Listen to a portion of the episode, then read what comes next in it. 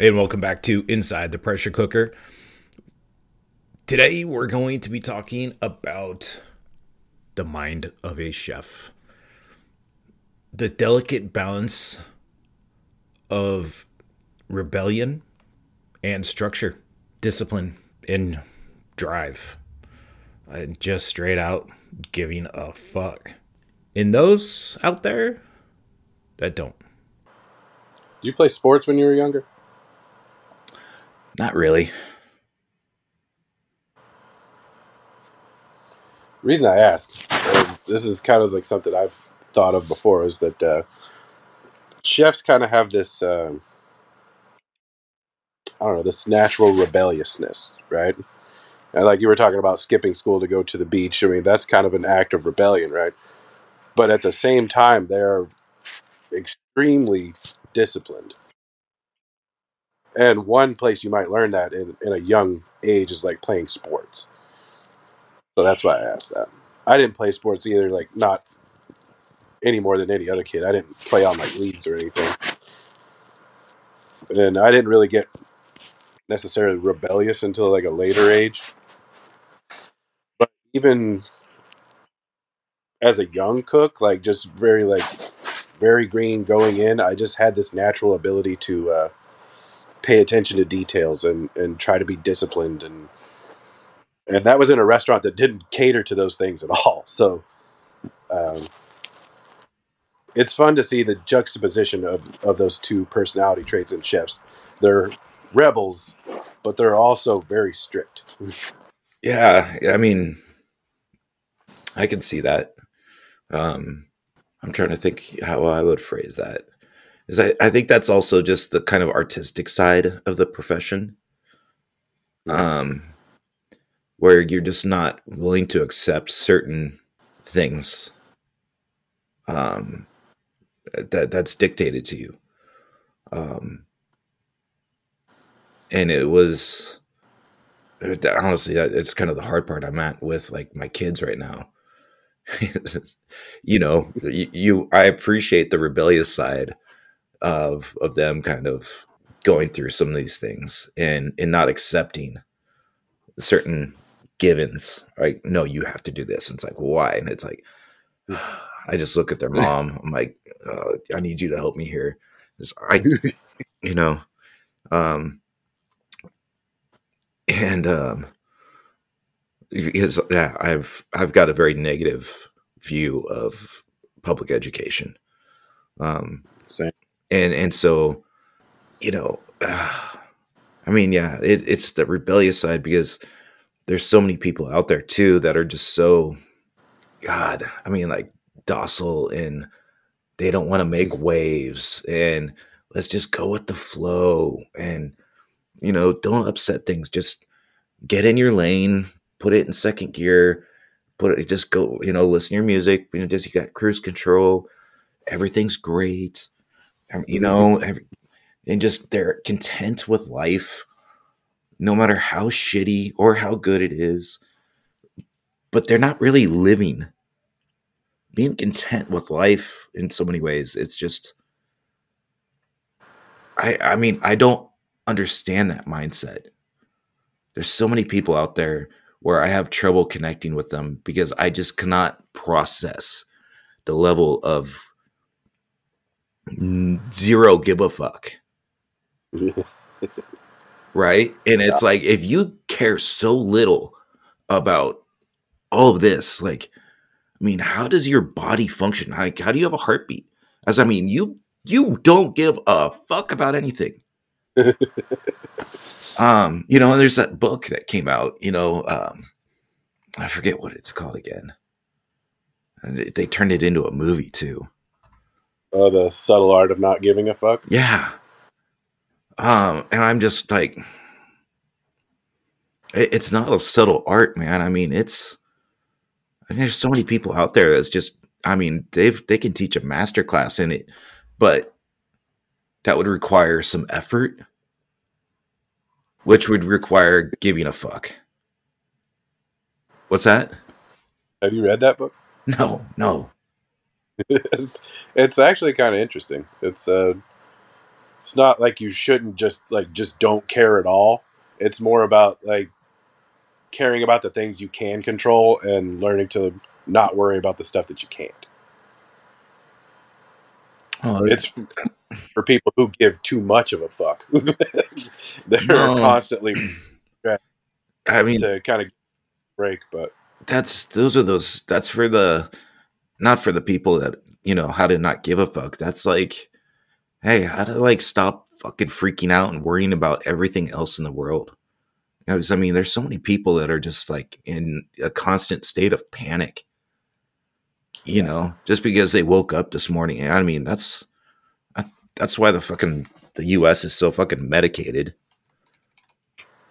You know. Yeah. Look something up real quick.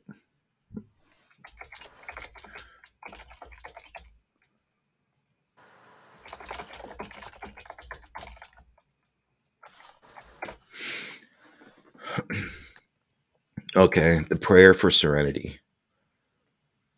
Grant me the serenity to accept the things that cannot change, the courage to change the things that can, and the wisdom to know the difference. is that from AA? Uh, I think it's just called the Serenity Prayer. I don't know where it came from. I mean, it could, but I mean, well, I understand what the AA is, dude. Um, but I mean, I think I just summed up that whole book right there. yeah, that's fair. Um, no, I, I see that book, and it's just like I'm not going to try to read it. I'm not going to watch it, um, because it's just there's too many people already with that mindset that I'm just like they're so checked out with life, and they're so. I'm just I'm amazed at some of the people. Um, the prep cook we had at, at Barley for a long time. Man, Drew? that guy worked so hard did not care. And I mean, I he he was a fucking unicorn in so many ways. He could have done anything he wanted, but he worked his ass off so that he. Well, I don't really know why. Um, he was but he did not give good. a fuck.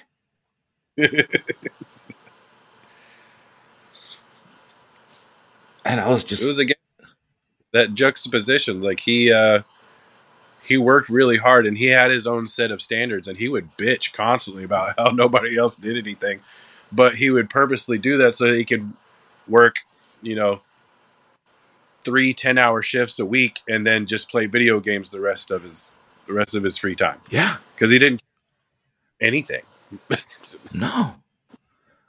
I mean, uh, he bragged about spending more time going home and playing video games and jacking off. mm And it was like, okay, that's a little mu- too much, but thanks for sharing. Um, and but man, completely content with just that being his life. There was no drive for anything else. Yeah. It seems to be something more rampant nowadays too. And I don't know if it's like a a generational thing or if it's like this weird shit that happened since COVID. But you know, like a lot of the cooks there's like there's no ambition at all. They don't want to get better, they don't want to learn more. They're there for a paycheck and that's it. And then they go home and play video games and jack off. And I mean, I just that's the thing. Like, it, part of it, I don't think it was a COVID thing. I think we were getting to that point. Um, I think COVID just exposed a lot of it because a lot of old fucks like myself left, and now there's just, you know, we were carrying a lot of those other little assholes. Um, but um, now that's just it's so much more prevalent because it's just more. Well, it's just it's more prevalent but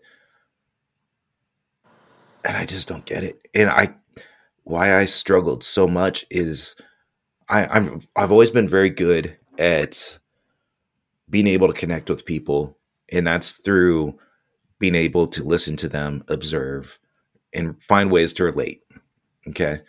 Um, but those are, I say that those are the people I wanted to work with, right?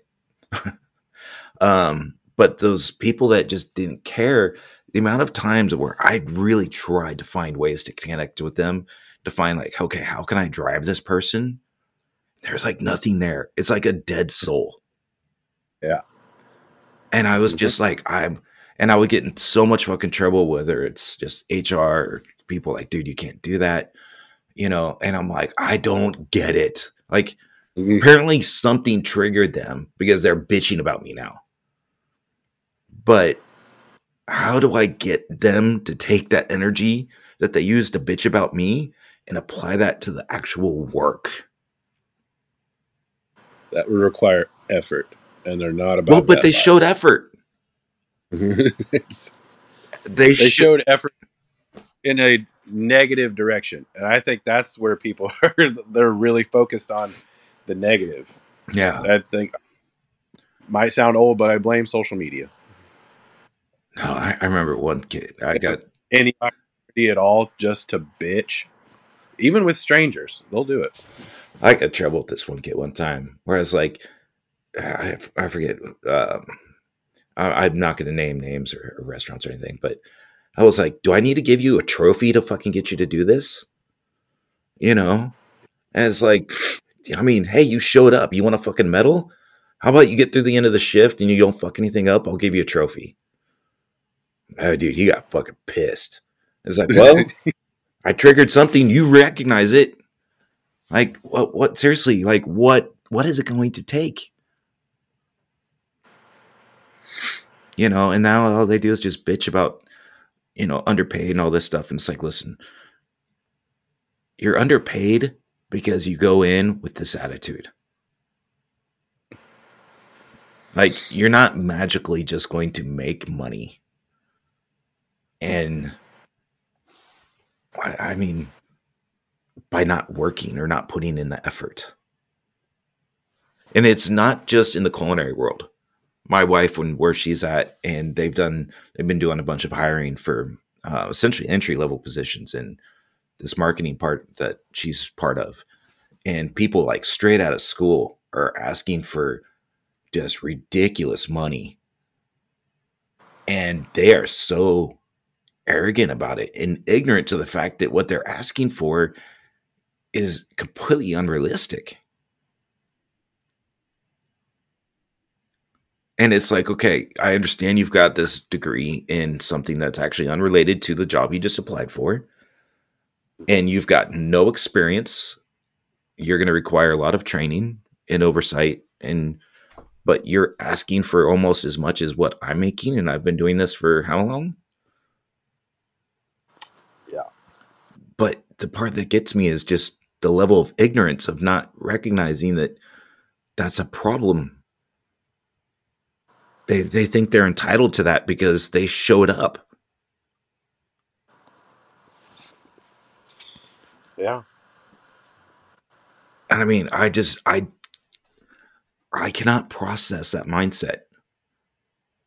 I don't I have zero ability to relate to that to be able to find a way to connect with that individual to be able to motivate them or talk to them. Well, if it's everywhere, then it's got to be generational, right? There's a lot more focus on money and how do I get it without having to try that hard. hmm I was, uh, I don't know, I was very different, I guess, when I was younger.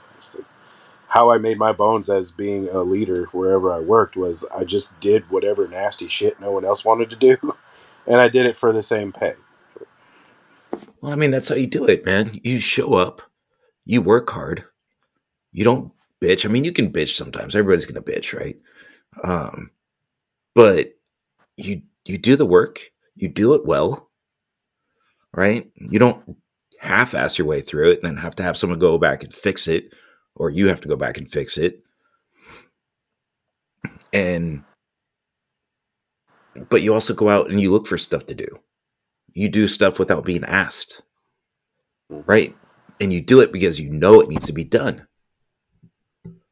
because you've got the leader mentality of like, well, someone's got to do it, and it's only a matter of time before someone comes to me, and it's like all of a sudden you you start doing this stuff, and then you're like, hey, I've got this, I've got this, and and people recognize the fact that you're doing something, like you're recognizing it, then now they're recognizing that you've got the mentality of a leader or someone that can manage, right?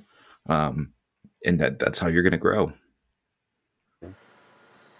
Nobody wants to be leaders, not anymore. No, leaders get in trouble. Rather just blend into the background. Hope they don't get yelled at today. I just don't want to get yelled at. Who was that that said that? I remember someone telling me that too sometime. I just don't want to get yelled at. It's like, oh God. Yeah, we still make that joke. Who was that? I don't remember who it was, but that joke has not died. Hmm. I'll do whatever you want. Please don't yell at me. I just don't want to get yelled at. God, that's right. I forgot about that. I mean, I just I remember the stunned silence and then laughter afterwards. Thank you again for listening to Inside the Pressure Cooker. I've been your host, Chad Kelley, and graciously co hosted by Joshua Morse. Keep listening, keep sharing.